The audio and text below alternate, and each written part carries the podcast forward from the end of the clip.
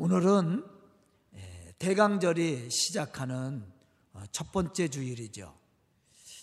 아, 대강절에서 우리가 생각해야 될 것은 아, 대강절의 의미는 오다라는 뜻으로 2000년 전에 아, 베들레헴에 강림하신 예수님의 오심을 기다리는 그러한 절기일 뿐만 아니라 예수님께서 평상시 말씀하셨던 것 같이 다시 오실 예수님을 기다리는 그러한 절기이기도 합니다. 우리 기독교 절기는 이 대강절이 시작하면서 절기가 시작이 됩니다. 그러므로 예수 그리스도를 통해서 제사함의 은총과 구원을 받은 우리는 더욱 경건한 삶을 통해 하나님을 영화롭게 할 수 있는 그러한 신앙의 모습이 우리에게 필요하다라는 것입니다. 여기서 신앙생활의 본질이 무엇인지를 우리는 찾아볼 수가 있습니다.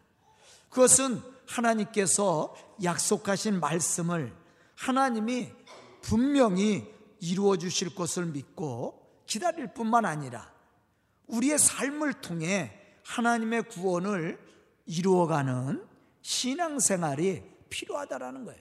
그것이 우리의 신앙의 본질이라는 거예요. 우리는 어쩌면 신앙생활을 한다면서 교회 출석하고 또 교회 출석해서 헌금을 하고 또 기도했다고 그래서 우리가 신앙생활을 다 했다고 생각할 수가 있습니다. 그러나 어, 원래는 그것이 신앙의 본질이 아니라는 거예요. 신앙의 본질은 뭐냐면 우리를 위해서 십자가에 죽으신 예수 그리스도 그분을 통해서 우리가 제사함을 받고 구원을 받은 성도로서 또 하나님의 그 구원 역사를 이루어가는 믿음의 사람이 돼야 된다라는 거예요.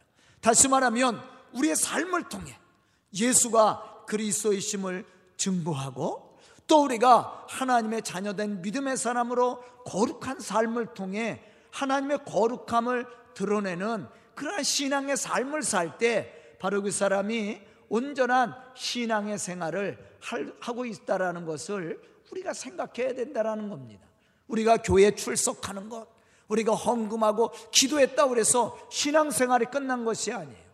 우리가 예수님을 닮아가는 그런 거룩한 삶을 통해 우리의 삶을 통해 예수 그리스도가 조명되어야 되는 거예요. 그래야만이 그 사람이 온전한 신앙의 삶을 살고 있다라고 우리가 이야기할 수 있다라는 것입니다. 그럼 하나님이 우리에게 약속하신 것이 무엇인가? 우리 믿는 사람에게 약속하신 것이 무엇인가? 우리가 오늘 생각해야 될 말씀의 제목입니다. 첫째는 구원이에요. 하나님은 우리에게 구원을 약속했다라는 거예요. 요한복음 3장 16절에 보면 이렇게 말씀하고 있습니다. 하나님이 세상을 이처럼 사랑하사 독생자를 주셨으니 이는 그를 믿는 자마다 멸망하지 않고 영생을 얻게 하려 하심이라. 이 말씀을 보면 하나님의 독생자 예수 그리스도를 세상에 보내시고 십자가에 죽게 하신 이유에 대해서 우리에게 말씀을 했습니다. 그것은 뭐냐면 멸망하지 않고 영생을 얻게 하려는 데 있었다라는 거예요. 세상이 멸망하지 않고 죄로 인해서 멸망하지 않고 예수 그리스도를 통해 영생을 얻게 하려는데 이유가 있었다라는 것입니다. 즉 구원을 이야기하고 있는 것이죠. 죄로 인해서 영원한 사망에 이르는 것이 아니라 영생에 이르게 하는 것. 그래서 하나님은 독생자 예수 그리스도를 세상에 보내시고 그러하여금 십자가에 죽게 하심으로 인류의 죄를 담당시키셨다라는 거예요. 그래서 그 예수를 믿는 자에게는 제사함의 은총과 함께 무엇이 허락되어지는 거예요? 구원이라는 이 놀라운 축복이 그에게 이루어지게 된다라는 것입니다. 마태복음 1장 20절로부터 21절에 보면 예수님의 이름을 통해서 세상을 구원하시려는 하나님의 섭리와 뜻을 우리가 발견할 수가 있습니다. 내 아내 마리아, 마리아 데려오기를 무서워하지 말라. 그에게 잉태된 자는 성령으로 된 것이라. 아들을 낳으리니 이름을 예수라 하라. 이는 그가 자기 백성을 그들의 죄에서 구원할 자이십니다. 그렇게 말씀을 했어요. 예수라는 이름을 줬습니다. 이 예수라는 이름의 그 뜻 속에 바로 하나님의 섭리와 계획과 뜻이 거기에 들어있다라는 거예요 그것은 뭐냐면 예수라는 이름의 뜻은 죄에서 구원할 자라요. 바로 예수님이 세상에 오신 목적도 십자가에 죽으신 이유도 바로 거기에 있습니다. 모든 인류의 죄를 당신이 담당함으로 말미암아 예수를 그리스도라고 믿는 그 사람들에게 주는 축복이 뭐냐면 바로 구원이죠. 제사함의 은총과 구원이 그에게 주어진다라는 것입니다. 또 요한복음 3장 17절에 보면 하나님은 예수님을 세상에 보내신 이유에 대해서 말씀을 했습니다. 하나님이 그 아들을 세상에 보내신 것은 세상을 심판하려 하심이 아니요 세상을 구원하려 하심이니라.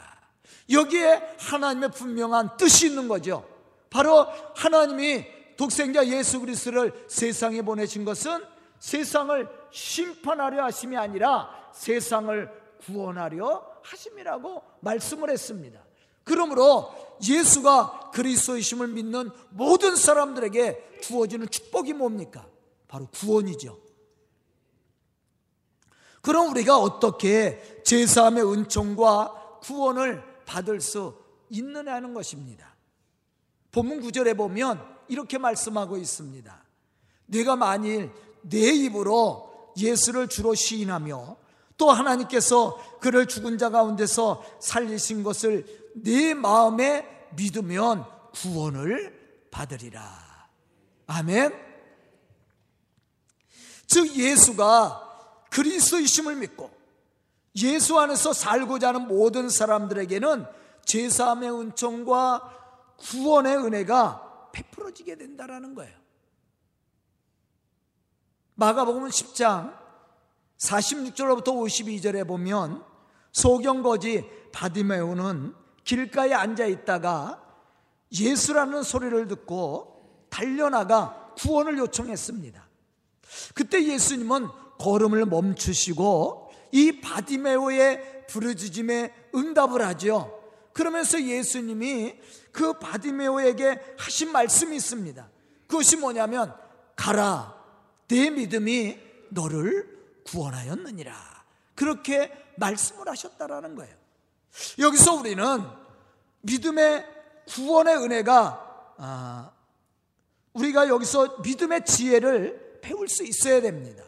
그것은 바로 예수의 이름이 불려지는 곳에는 구원의 은혜가 있다라는 거예요.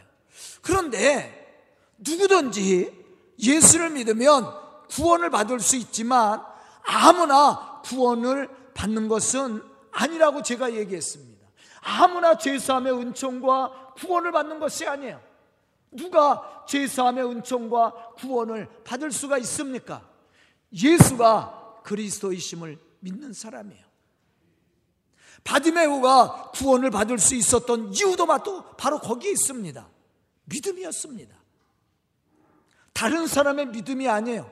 내 믿음으로 가는 거예요. 예수가 그리스도의심을 믿고 고백하는 모든 사람들에게 주어지는 축복이 바로 제3의 은총과 구원이라는 사실입니다. 누가복음 23장 39절로부터 43절에 보면 십자가상의 강도를 우리는 생각해 볼 수가 있습니다. 예수님이 십자가에 못 박혀 돌아가실 때 양쪽에는 두 강도가 달려서 함께 죽었습니다. 그런데 그 중에 한 사람은 예수님을 비판하고 비방을 했어요. 조롱하고 멸시를 했습니다. 그런데 그 중에 한 사람이 예수님을 향해서 말씀을 합니다. 예수여, 당신의 나라에 임하실 때에 나를 기억하옵소서. 지금 예수님은 어떠한 상황입니까? 십자가에 힘없이 못 박혀 돌아가실 때요. 죽음을 맞이하고 있습니다. 그런데 그 중에 한 강도가 예수님을 향해서 말씀하는 겁니다. 말하는 겁니다. 예수여, 당신의 나라에 임하실 때 나를 기억하옵소서. 그렇게 부탁을 했다라는 겁니다. 그때 예수님께서 그를 향해서 하신 말씀이 뭐예요? 내가 진실로 내게 이르노니 오늘 내가 나와 함께 낙원에 있으리라. 아멘. 이 강도는 예수가 메시아임을 믿었습니다. 그리고 고백을 했어요. 그 순간 그는 제3의 은총과 함께 구원을 받을 수 있게 되었다라는 것이에요. 오늘 이 대강절 첫 번째 주일을 맞이하는 우리 성도들은 참된 믿음의 사람들이 되어서 예수가 그리스도이심을 믿고 고백함으로 하나님의 이 구원을 이루어가는 그런 믿음의 성도들이 다 될 수 있기를 주의 이름으로 축원합니다. 두 번째 우리가 생각해야 될 말씀은 하나님의 자녀된 권세를 얻게 되었다라는 사실입니다. 우리가 예수가 그리스도이심을 믿음으로 말미암아 우리에게 주어지는 축복이 뭐냐? 그것이 뭐로 바로 하나님의 자녀된 권세를 얻게 되는 겁니다. 요한복음 1장 12절로부터 13절에 보면 이러한 사실에 대해서 우리에게 말씀해 주고 있어요. 영접하는 자, 곧 그 이름을 믿는 자들에게는 하나님의 자녀가 되는 권세를 주셨으니 이는 혈통으로나 육적으로나 사람의 뜻으로 난 것이 아니요 오직 하나님께로부터 난 자들이니라. 여기서 영접하는 자, 곧 그 이름을 믿는 자들에게는 하나님의 자녀가 되는 권세를 주셨다라고 그랬어요. 그 이름이 누굽니까? 예수지요. 예수의 이름을 믿는 자. 다시 말하면 예수가 그리스도이심을 믿는 사람들에게는 하나님의 자녀가 되는 권세를 주셨다라는 거예요. 그리고 예수를 우리의 삶의 현장에 모셔서 예수님과 함께 동행하는 그 믿음의 사람은 이러한 축복을 얻게 됨을 우리에게 말씀해 주고 있습니다. 예수님의 이름을 통해서 우리가 받는 최고의 축복이 뭡니까? 그것이 바로 제3의 은총과 구원이라는 사실이에요.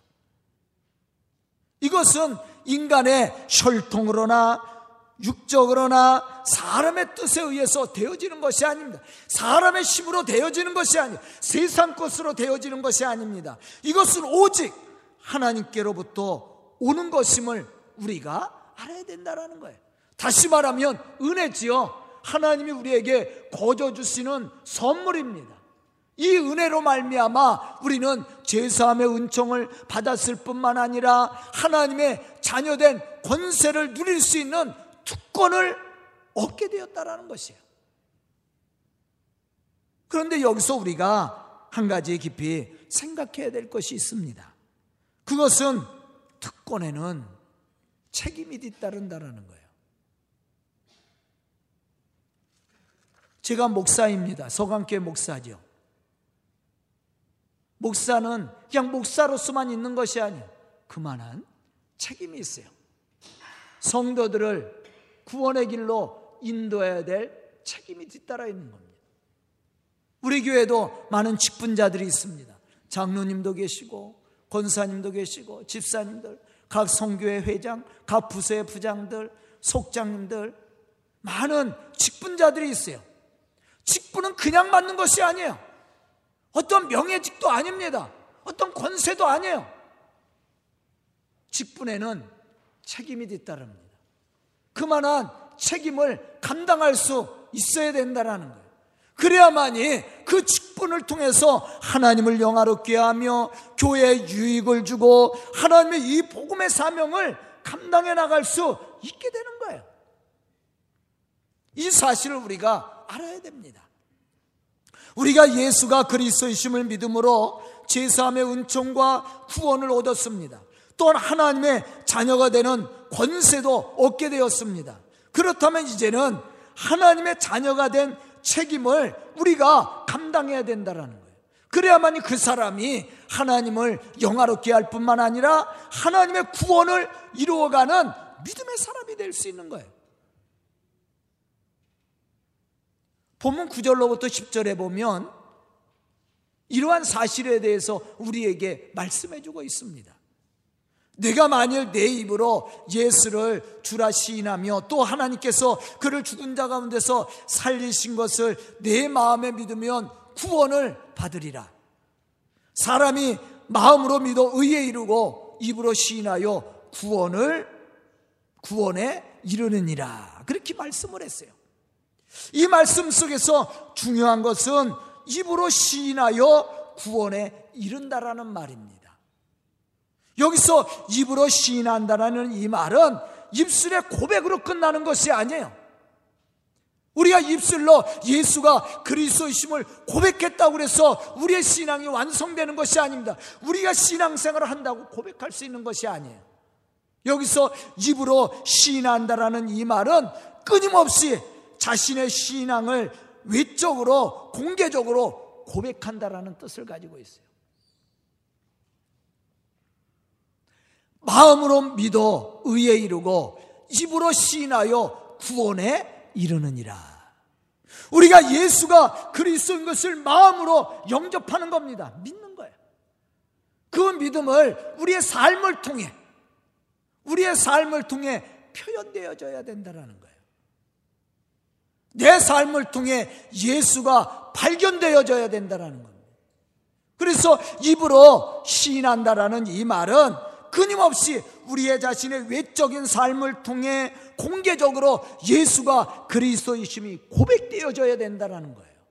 그것이 바로 우리가 하나님의 구원에 이르는 신앙의 모습이라는 거예요. 우리는 자칫 잘못하면 입술로 고백할 때가 많이 있습니다. 우리는 교회에 앉아, 앉아서 예배 드리는 것 때문에 우리는 구원을 받았다고 생각할 수도 있어요. 오늘 새벽에 말씀을 들은 것처럼 이스라엘 백성들이 하나님 앞에 제사를 드리고 번제물을 드린 것 때문에 그들은 제사함을 받았다고 생각했습니다. 그런데 하나님은 그 제사를 받지 않았다고 얘기합니다. 왜 그렇습니까? 하나님 앞에 예배도 드리고 제물도 드려 속죄 제물을 드렸음에도 불구하고 그들이 변화된 삶이 없어요. 하나님의 말씀대로 살지 않습니다. 그래서 하나님은 그들을 모른다고 얘기했고 하나님은 그들을 심판하시겠다고 말씀했어요. 우리도 그러한 위선적인 신앙의 삶을 살아서는 안 됩니다. 우리는 오늘 본문 말씀을 깊이 생각해야 됩니다. 우리가 입으로 시인한다라는 것은 입술로만 고백하는 것이 아니에요. 우리의 삶 자체가 바로 예수 그리스도를 증언하고 증명할 수 있어야 된다는 거예요. 그것이 바로 하나님을 영화롭게 하며 하나님의 자녀된 권세를 누리는 믿음의 사람의 모습이라는 거예요. 우리가 예수 그리스도를 통해 제사함의 은총을 받고 구원을 받은 것도 중요한 것입니다. 그러나 더 중요한 것은 그리스도인답게 사는 거예요. 예수님은 거듭남에 대해서 얘기했습니다. 바로 그런 삶입니다. 그 사람이 하나님의 구원을 이루는 사람이고 온전한 신앙생활을 통해 하나님을 영화롭게 하는 사람이에요. 만약 우리가 입술로만 예수가 그리스도를 고백하고 우리의 삶을 통해 예수가 그리스도이심을 증언하지 못한다면 참으로 하나님이 기뻐하시겠느냐는 겁니다. 칭찬과 축복을 받는 것이 아니라 책망을 받을 수밖에 없죠. 바리새인들처럼 우리가 바리새인들처럼 그러한 신앙생활을 해서는 안 됩니다. 우리의 온전한 신앙생활은 바로 우리의 삶을 통해 나타나요. 예수님도 말씀하셨지요. 무엇을 보아 안다고 그랬어요? 열매입니다, 열매. 우리의 삶의 열매를 보아 내가 너를 알리라. 그렇게 말씀을 했어요. 우리의 삶 속에 열매가 없다면 비그리스도입니다. 그리스도인이 될 수가 없는 거예요. 하나님의 자녀된 권세를 얻었다라는 것은 권세만 얻는 것이 아니라 그만한 책임을 감당할 수 있어야 된다라는 겁니다. 저는 오늘 말씀을 듣는 우리 성도들이 하나님의 자녀된 권세를 누릴 수 있는 그러한 믿음의 성도들이 다 될 수 있기를 주의 이름으로 축원합니다. 세 번째 우리가 받는 축복이 뭡니까? 우리가 예수의 이름으로 우리가 받는 축복이 뭡니까? 바로 기도 응답입니다. 마태복음 7장 11절에 보면 예수님은 이렇게 말씀하고 계십니다. 너희가 악한 자라도 좋은 것으로 자식에게 줄줄 줄 알거든 하물며 하늘에 계신 너희 아버지께서 좋은 것으로 구하는 자에게 좋은 것으로 주시지 않겠느냐 그렇게 말씀을 했어요. 자녀는 아버지가 좋은 것을 주실 것을 믿고 행동합니다. 그렇다고 교만하게 행동하는 것은 아니에요. 겸손히 믿음을 가지고 행동하는 겁니다. 그러, 그러면 하나님이 우리의 기도에 어떻게 하신다고 그랬어요? 응답을 하시는 거죠. 여러분들 자녀들도 마찬가지일 겁니다. 뭔가 문제가 있어서 부모에게 도움을 청할 때, 물론 망설이기도 하겠죠. 그러나 당당하게 요구하지 않아요?